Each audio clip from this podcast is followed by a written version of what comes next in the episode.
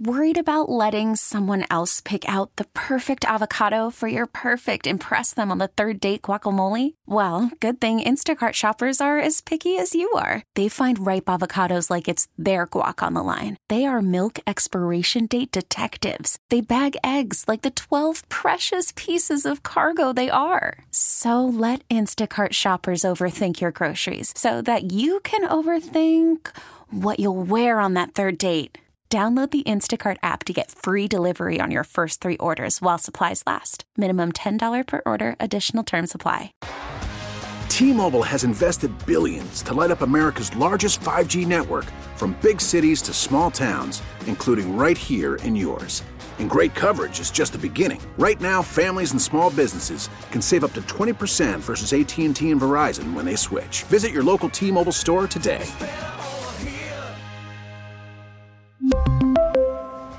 Plan savings with three lines of T Mobile Essentials versus comparable available plans. Plan features and taxes and fees may vary.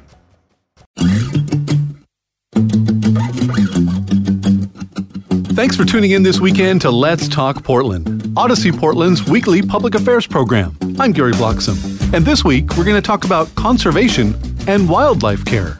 On the show this time, I would like to welcome two guests. We're going to be talking with Stephanie Herman, Wildlife Care Center Manager at Portland Audubon, and Ashley Lima, a wildlife rehabilitator also at Portland Audubon. Welcome to the show, ladies. Thank you. It's great to be here. So I I was reading through all the stuff you sent me just so I could familiarize myself with the work you do, and it sounds like you do amazing work, but also kind of precarious work. Tell me about the work you do at, at the Wildlife Care Center. Sure. Well, um, so our goal here is to help injured, orphaned, and ill wildlife that people find, um, and we take care of them here and try to get them fixed up and back out into the wild. Um, and that's kind of our primary goal for existing. Uh, our, our we're a conservation organization, and so we want those animals back out there so that they can continue to live their lives and contribute to the local ecosystem. Um, we also want to reduce animal suffering and really help um, also keep people safe as well because we want to make sure that those wild animals don't um, don't cause harm to anybody either through disease or injury or anything like that. So we're really here to help promote sort of responsible coexistence with wildlife. And uh, one of one of the roles that we take on is also advising people on how to um, sort of live harmoniously with wildlife, especially if wildlife's causing a problem. Um, we have a bunch of volunteers who are really well trained to help people work through problems and find humane solutions to wildlife conflicts, like if a raccoon's getting into your garbage. Okay, so you so you you rehabilitate animals and you help people make sure that the animals aren't interfering too much, or, or we're living in a, a good coexistence. Absolutely, yeah. So tell me about some of the wildlife that you care for when they come in if they're injured. I, that's where I think the precarious part in my mind comes in. If you're getting a, a real wild animal, how do you handle that? Oh, so we see just about anything you can think of. Um, just today, we've already received um, a rat species, uh, an American robin, um, and a bunch of little ducklings. So every situation's a little bit different, but we have um, we have raptor handling gloves. If a hawk or an eagle comes in, we we've got all the tools we need to to work with all of the native animals that um, could come our way. Um, but yeah, every situation's a little bit different. We really never know what we're gonna come into work to find today. Um, but right now in care, we've got screech owls, uh, great horned owlets. We have mourning doves, all kinds of little songbirds, um, and a few are being released today. So um, yeah, that's what we've got going on. Ashley, I, I, it sounds like you have a lot of birds. Is that correct? Is that the m- Yes. most most yeah, of the time? Yeah, we have lots of birds. We also have a snake in care right now. Um, we don't currently have any mammals we're raising, um, but uh, we do do those as well. During the summer, we usually see a lot of chipmunks come through, a lot of California ground squirrels. Uh, we even had flying squirrels last summer that we raised and rehabilitated and released. How do these animals get to you? Uh, it's always by um, Good Samaritans or um, or um, volunteers. We used to have a wildlife rescue network that was operating pre-COVID. Um, right now, it's currently still out of operation, um, but we mainly rely on the public bringing animals to us that they found um, injured or orphaned somehow, um, and they get them up here, or they find a friend or a family member that can can give them a ride. Actually, let me ask you again too. Uh, what are some of the common reasons that uh, patients come into the Wildlife Rehabilitation Center? Um, basically, the most um, the most prevalent cause we see is uh, cat injuries. So little babies getting caught by cats, songbirds getting caught by cats, just about anything you can think of that's on the ground or can be caught by a cat will be. And um, especially living in or operating in Portland, Oregon, um, we are very, um, it's city life. So people have their cats outside and don't realize that it's a really big issue. And basically, throughout the day, we see 10 to 20 sometimes during the summer animals come through that are, have been injured by cats. And cats aren't hunting for food. Um, you know, they've they've got their owner to care for them. They're really just hunting for fun outside. So it really is just not it's not helpful to anybody. The animals are suffering. The cats aren't hunting for food. Um, so that really is the most upsetting and the most prevalent one that comes in. But window strikes are another one. Uh, birds hitting our windows um, animals becoming struck by cars, um, but pretty much most of the reasons are human um, human causes. Um, basically, running into a, a human can cannot go well. uh, yes. Tell me about some of the larger animals you deal with. Do you deal with like like deer or anything like that? Uh, no, for the most part, uh, it's, it's medium and small. Kind of skunks are the bigger end of our spectrum. We do beavers as well. They're pretty big, but they're less commonly in care. Um, some of the larger animals, there are some challenges around caring for them, primarily facility related, but also um, deer, for example, don't do well in captivity at all. Once they're adults, they they just cannot be kept safely. Uh, they will harm themselves in care. So uh, there really isn't a center, as far as I'm aware, in the U.S. that is able to take care of adult deer that are injured. So there are some restrictions like that, but um, for the most part, we take care of anything native that we have the ability to do so on site, and um, and that includes almost everything. Um, but I'd say that deer, uh, bear, coyote, those are outside of our, our capabilities. What about non native animals? Yeah, non native animals are a bit of a challenge. We do offer um, humane euthanasia for non native animals that would be suffering from injuries or they wouldn't have parental care, uh, but we're not able to c- take care of them and then put them back out in the wild. Um, and that really comes down to the fact that they are in our ecosystem taking up resources that would otherwise be available to native animals. Um, and so, if we're going to take an animal that would otherwise die out of the environment and then reintroduce it and basically artificially inflate that population, we're actually causing a problem, and that's contrary to our conservation goals. Um, it's also against the, the law and permit regulations in order to take non natives and put them back out into the environment where they don't belong and can continue to cause harm. Um, but really, from our perspective, it's, it's a conservation conversation. We want to make sure we're treating those animals humanely, um, but we also want to make sure that we're not causing um, really negative impacts for our our environment, really. We're talking today with Stephanie Herman and Ashley Lima with the Wildlife Care Center at uh, Portland Audubon. Now, of course, we're in the middle of a pandemic, so how has COVID 19 affected the work that you guys do? Uh, it's actually been a pretty big impact. Um, it's not just our center, but centers across the U.S. have been seeing um, significant increases in intakes. And you know, some of that might just be people being home, watching their backyards more, maybe going on walks more. But we're seeing um, last year we saw an increase from an average of between 3,000 and 4,000 patients a year, and last year we, we received 5,500. So wow. it was a, a big spike. yeah. um, and of course, there's financial implications for that. Um, but even more so because of COVID 19, um, we're not able to have as many volunteers in the building helping us do the work um, because that would put them at risk and, and we don't want to become a hotspot for spread or anything. Um, and so we've actually had to lay off about 80% of our workforce. Um, and we've backfilled that a little bit with um, like really consistent staff help. Um, but we're just not able to make up all, all of that extra help from our volunteers. So we've had to change the way we operate pretty significantly. Um, and it's uh, so it's been pretty impactful. We've all been working really hard. Yeah. and so far we've kept afloat. It's been um, uh, it's been just thanks to the people who support us, uh, also the volunteers who have come and actually continued to work uh, outside the building, and we've adapted some of our procedures so that we can safely have some volunteer help. But a lot of it really, the, the thanks goes to the staff here um, because the folks who came on for the season and have been sticking around for COVID are um, just working really hard for us. That's so great. Volunteers, again, always the lifeline of, of any nonprofit organization. yeah. Yay for volunteers. Yes. Ashley, you're a wildlife rehabilitator. Let me ask you, what does it take to successfully rehabilitate a wild animal? That's a big job. Um, well, I, I think that successfully, it can, the word successfully can sometimes be tricky.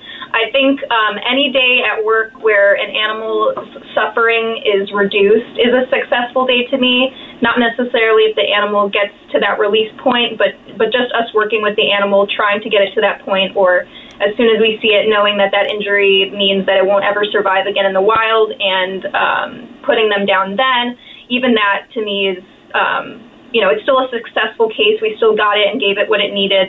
Um, but in terms of releasing, getting to that release point of rehabilitation, um, it's it's it's a whole lot of stuff. Um, I think the first thing is respecting the wildness of these animals. So um, we have them in cages where they can't see us. We're not cuddling with them. A lot of times people have this warped um, vision of what being a wildlife rehabilitator is. They see Snow White with animals all over her, and um, it's not. It's me covered in maybe poop or feathers, and all of the animals are not touching me. That's not what I want. I want them to have that healthy fear of me, um, and I want them to be comfortable in their cage, alone, uh, stress free, with natural things and food that um, is good for them.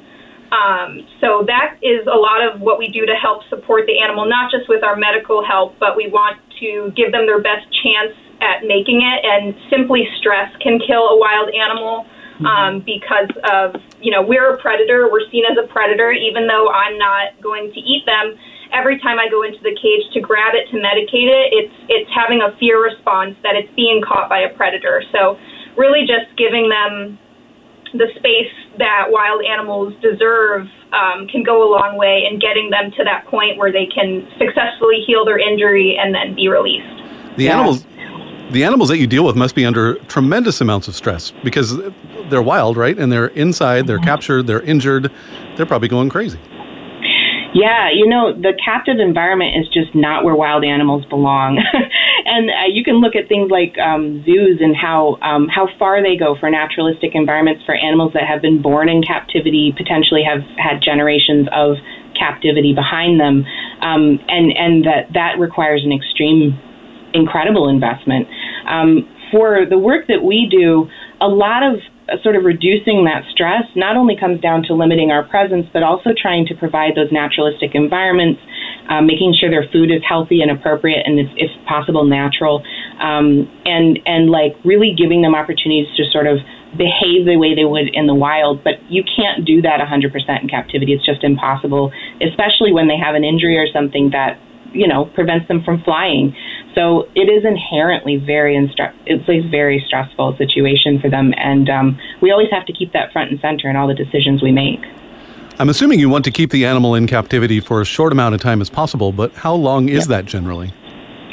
It depends on the case. Um, some animals we're able to get out fairly quickly. We, of course, want to keep them long enough to make sure that no harm's been done.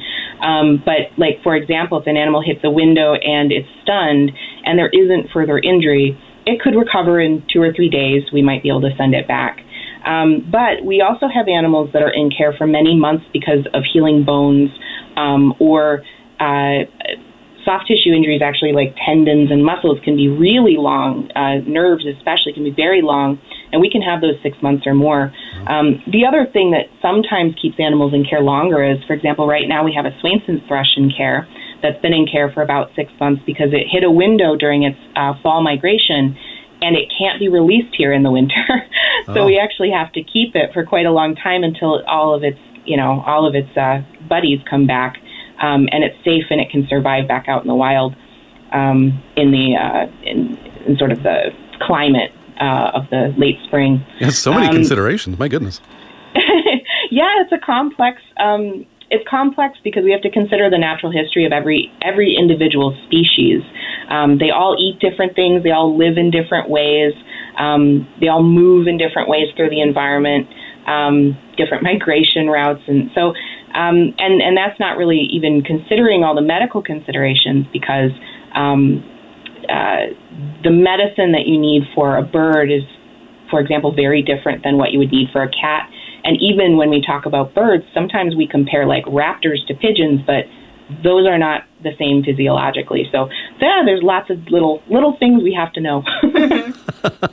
We're talking today with Stephanie Herman and Ashley Lima with the Wildlife Care Center at Portland Audubon. Now, let's talk about what uh, somebody should do if they find an injured or even an orphaned animal, and and kind of what can indicate that the animal needs help. Um, yeah, so I think the best thing you can do first is reach out to your local wildlife rehabilitation center if you have one. If not, just the closest one is fine, and just um, kind of go over their, your situation with them. You want to make sure that before you lay your hands on any animal, that it actually does need your help.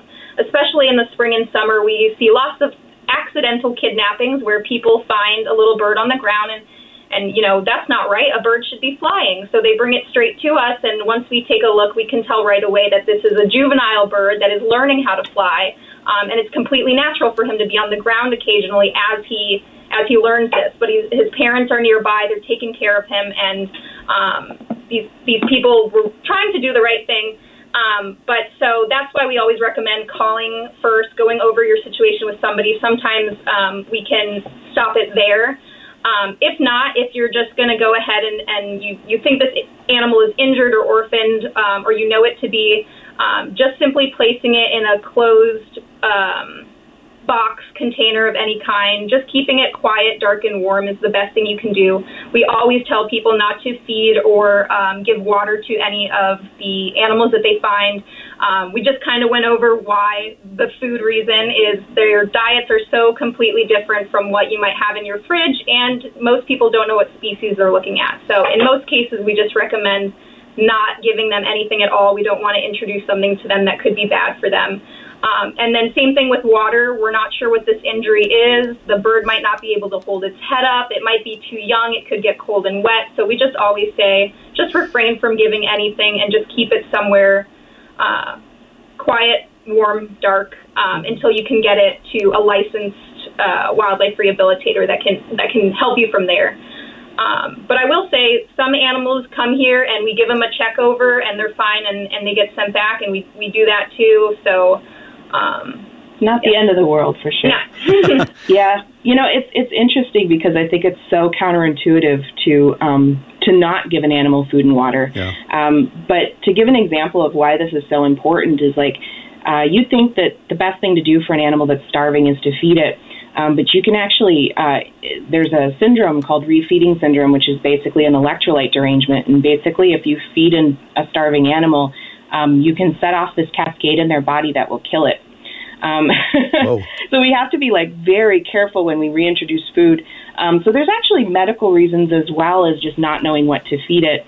Um, and so it's, I think that's the hardest thing for folks to, to understand. Most folks understand wild animals don't really want to see or be around them. And of course, we always say minimal contact because we we also need to consider the fact that some animals do carry diseases that can infect people, um, or can be dangerous to people, or can get too used to people. So um, we always just want minimal contact for everybody's safety as well. If somebody does find an injured or orphaned animal, can they call you? And if so, can Absolutely. you give out your information? Sure. Um, so our main line is 503-292-0304. That's the Wildlife Care Center direct line. Um, and what will happen there is there's some recordings that you can listen to with some basic information, but you can also um, at the end or press zero and you can leave us a voicemail and our volunteers will get back. Um, our volunteers monitor that and usually get back within, honestly, a few minutes um, during the day between 9 and 5. But folks can leave us messages after hours as well, and we'll get back as soon as we possibly can. Also, can they contact you through the website? Yeah, so um, we actually have an email address uh, here at the Wildlife Care Center. It's just wildlife at audubonportland.org. Um, people can email us if they want to send a picture of what something's going on or just describe it that way. That's totally fine. Um, there are links on our website as well to reach us through that email. With the nicer weather happening now, what can people do in their own backyards to kind of help help wildlife? Uh, I think the absolute best thing people can do right now is if they have indoor outdoor cats or we're considering transitioning their outdoor cat inside, that um, this is the best time to do it. There's going to start being babies on the ground. We're already seeing, um, you know, little ducklings, young squirrels being born, um, young rabbits. All of those are not able to defend themselves and are really easy prey for our indoor outdoor cats. So that that would just make a world of a difference. I think it's even if you're not in Portland, if you're anywhere in the world and you hear this and can keep your cat inside, you are making a huge, huge difference for not just baby animals but um, all wildlife outside. Um, will be happy.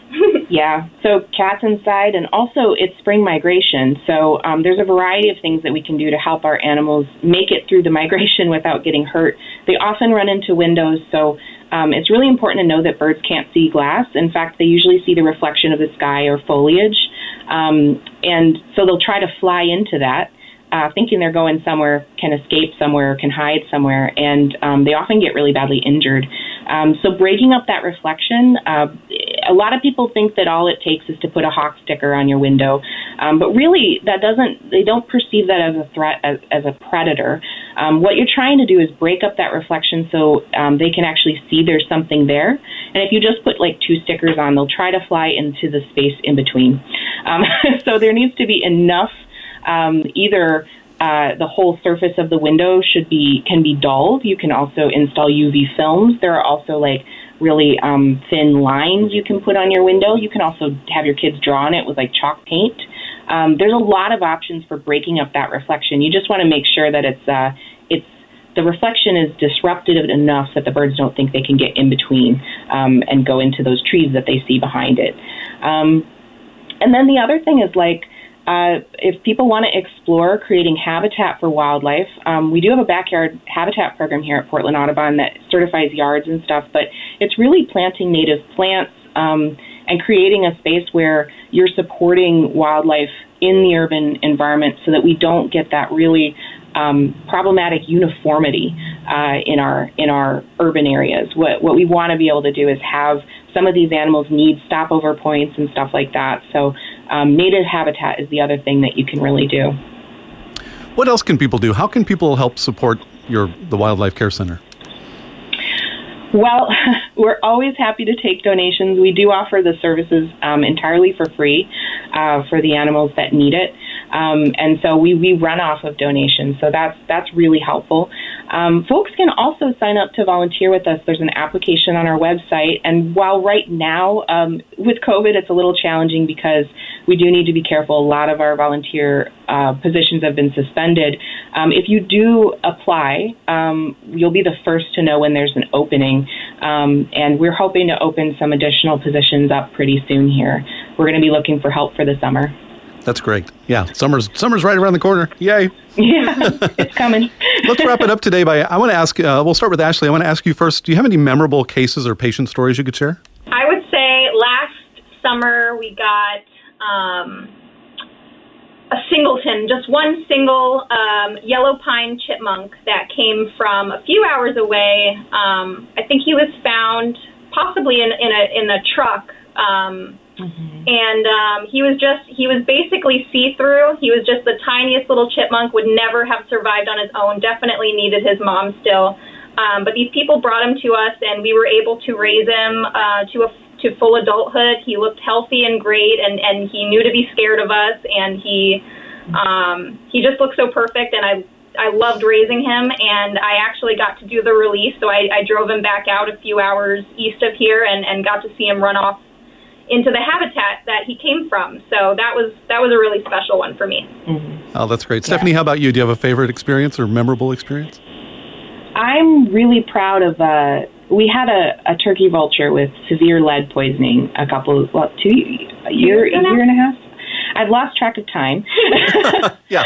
But it was in the summer, I think two summers ago, and um, I'm really proud of that one just because it came in so severe. Um, and turkey vultures uh, this one in particular must have uh, eaten some like hunter carrion. Sometimes they take the guts out and leave it, and there might be lead pieces in it. It may have been a deer that like was shot, but didn't die right away, and the hunter didn't find it. But regardless of how exactly it happened, it came in with extraordinarily high blood level, lead levels, the highest that I've seen in my in my time. And um, she basically she was prone for several weeks. She couldn't stand up, and we had to place a feeding tube, and she was. Um, you know, I, I really wasn't sure she was going to make it for a lot of that. It it was an intense case, but in the end, um, after a couple, three months, I think, um, she was like indistinguishable from the other birds. And one of my favorite parts of that story is when she was released. Um, we actually saw we released her somewhere where there was um, along the banks of a river where there's a lot of like dead fish. So she'd have some food and. Um, and when she and when she went out, she actually started circling up above with um, one of the one of the local turkey vultures, um, and yeah, you just you couldn't even tell them apart. She made a full recovery. We were really happy about that. And that write up's on our website, but I'm just particularly proud of her. Yeah, I think I was when I was scrolling through the website. I think I saw pictures of you with the turkey. Is that right? Yeah. yeah. There it is. You did. Very nice. Well, you two are doing such great work. Thank you for the work that you do.